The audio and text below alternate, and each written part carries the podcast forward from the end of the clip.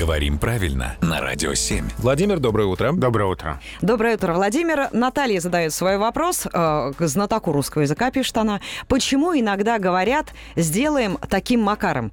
Каким таким макаром? Причем здесь макар? Еще как причем, и вообще макар очень часто встречается в разных фразеологических оборотах. Вот, например, еще фраза «куда макар телят не гонял». То есть Точно. очень далеко. Так что макар в русских выражениях присутствует. Вообще предполагают, э, что это имя стало нарицательным, потому что оно э, в разных выражениях, в разных говорах ассоциировалось с бедным несчастным человеком.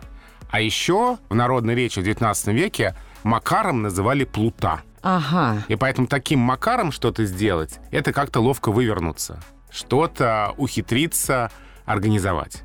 А почему куда Макар телят не гонял, это далеко? Ну, предполагает, что здесь Макар в изначальном значении нищий безземельный крестьянин, который вынужден пасти чужих телят на самых заброшенных, самых запустелых выгонах.